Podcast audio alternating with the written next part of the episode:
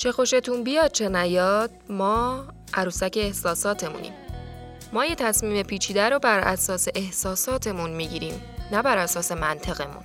در بهترین حالت سوال در این مورد چه فکری میکنم اینجوریه، در این مورد چه حسی دارم، آینده‌مونم به همین بستگی داره. سلام دوستان عزیزم، شما به فصل دوم پادکست یه فنجون کتاب گوش میکنید. منم شیما هستم. تو قسمت دوم به سراغ کتاب هنر شفاف اندیشیدن نوشته رولف دوبلی میریم.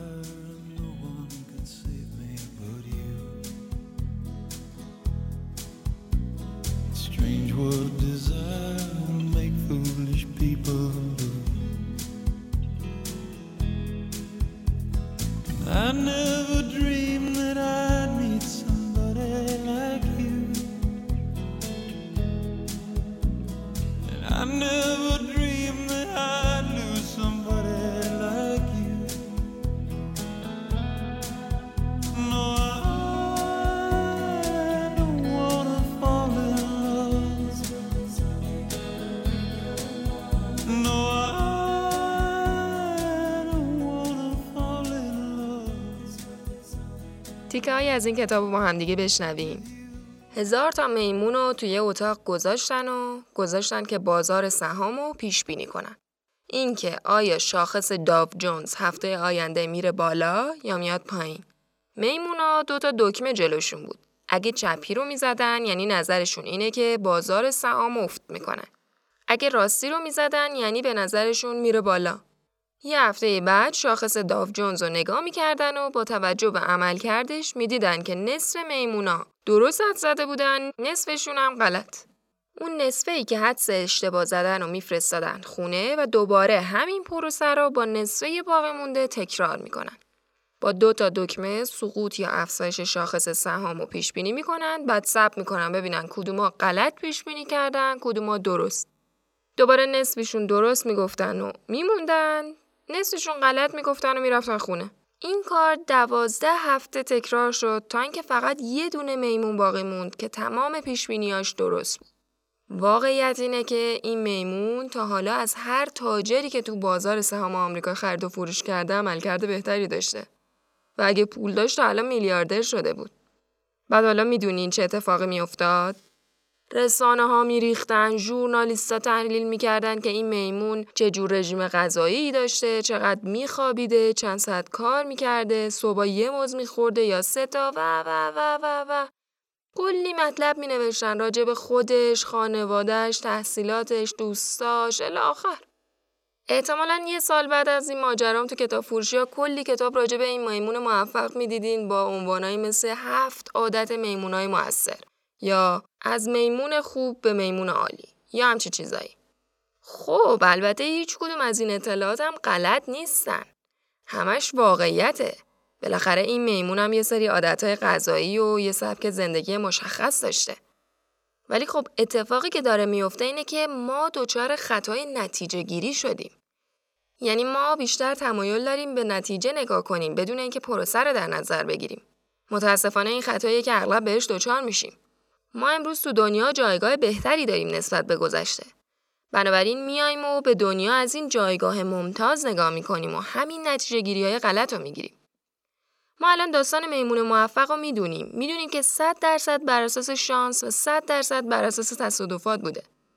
ولی وقتی به نتیجه نگاه میکنیم دیگه پشت ماجرا رو نمیبینیم. واقعیت اینه که این فقط یه دونه از 100 الی 120 خطای شناختی ما تو تصمیم گیری یامونه. اما یه سوالی هم که مطرح میشه اینه که آیا با عقل جور در میاد که ما همش تمرکزمون رو بذاریم روی خطاهای شناختیمون؟ بهتر نیست بیایم وقتمون رو بذاریم روی چیزای بهتر؟ نیمه پر لیوان. مسئله اینه که من وقت زیادی صرف کردم تا فقط یه چارچوبی در بیارم که باهاش بتونم به زندگی نگاه کنم. مسئله اینه که ما دقیقاً نمیدونیم چی باعث موفقیتمون میشه. ما نمیدونیم چی دقیقاً شادمون میکنه. دنیا خیلی پیچیده است. 1000 کتاب هست. کلی مستند هست.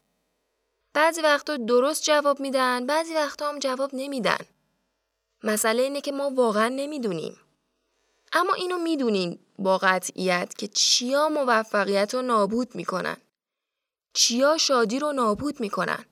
بنابراین حرف من اینه که دانش منفی خیلی خیلی قدرتمندتر از دانش مثبته. بنابراین پیشنهادم اینه که بفهمیم کدوم یکی از این خطاها رو میتونیم انجام ندیم و سعی کنیم تا جایی که میتونیم محدودشون کنیم. فرض هر کدوم ما موقعی که ایده‌ای داریم باید این باشه که این دیدگاه مورد پذیرش اکثر آدما نخواهد بود. تو این شرایط نباید فرض کنیم که اونایی که مثل من و شما فکر نمی‌کنن احمقن. قبل از اینکه به اونا بی‌اعتماد بشیم، باید پیش‌فرض‌های خودمون رو زیر سوال ببریم. من خودم آدمیم که عاشق لوازم تحریرم. جایی که کار میکنم رو میز هیچ چیزی نمیبینم، اما دور و بر من پر از خرت و پرتای نوشتن تو انواع رنگا. ولی این کار روحیه‌مو خیلی عوض میکنه و از دیدنشون و استفادهشون خیلی لذت میبرم. تو این بین من با یکی از شرکت‌های تولید کننده بوکمارک یا نشانه کتاب آشنا شدم. شرکت نشانک که توش بیشتر از 50 نفر دارن کار میکنن که اکثر اونا زنان سرپرست خانوارن و تازه درصدی از فروش نشانک هم صرف کاشتن نهال میشه. اگه شما مثل من عاشق لوازم و تحریر و کتابی، استفاده از بوکمارک و اینجور اکسسوریا حالتون رو بهتر میکنه و تازه اگه با ارزش‌های نشانک حال میکنین، برای خرید آنلاین محصولات هنری و خلاقانه‌شون به neshank.art سر بزنید. تو خیلی شهرها فروشگاه دارن که نمیشه همش رو گفت. لیستش کامل تو صفحه فروشگاه‌های وبسایت neshank.art هست. تیکایی که گوش کردین از کتاب هنر شفاف اندیشیدن نوشته رولف دوبلی بود. امیدوارم از خوندن این کتاب لذت ببرید. تو قسمت بعدی پادکست یه فنجون کتاب به سراغ کتاب آینه دوستیابی نوشته دیل کارنگی میریم. متشکرم که به این قسمت گوش کردیم.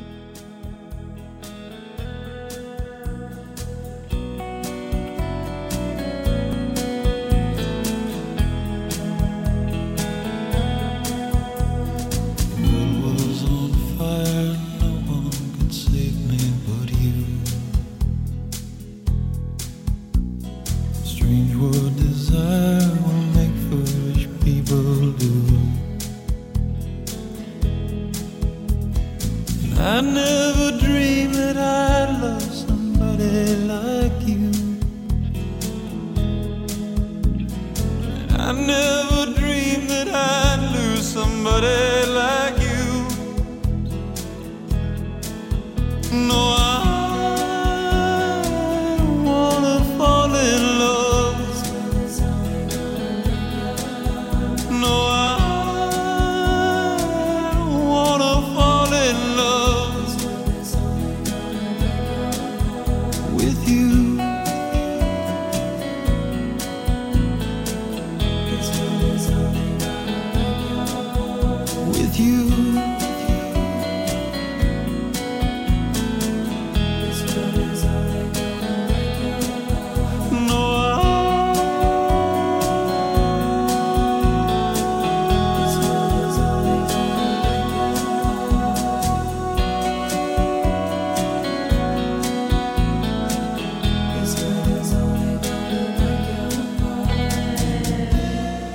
Nobody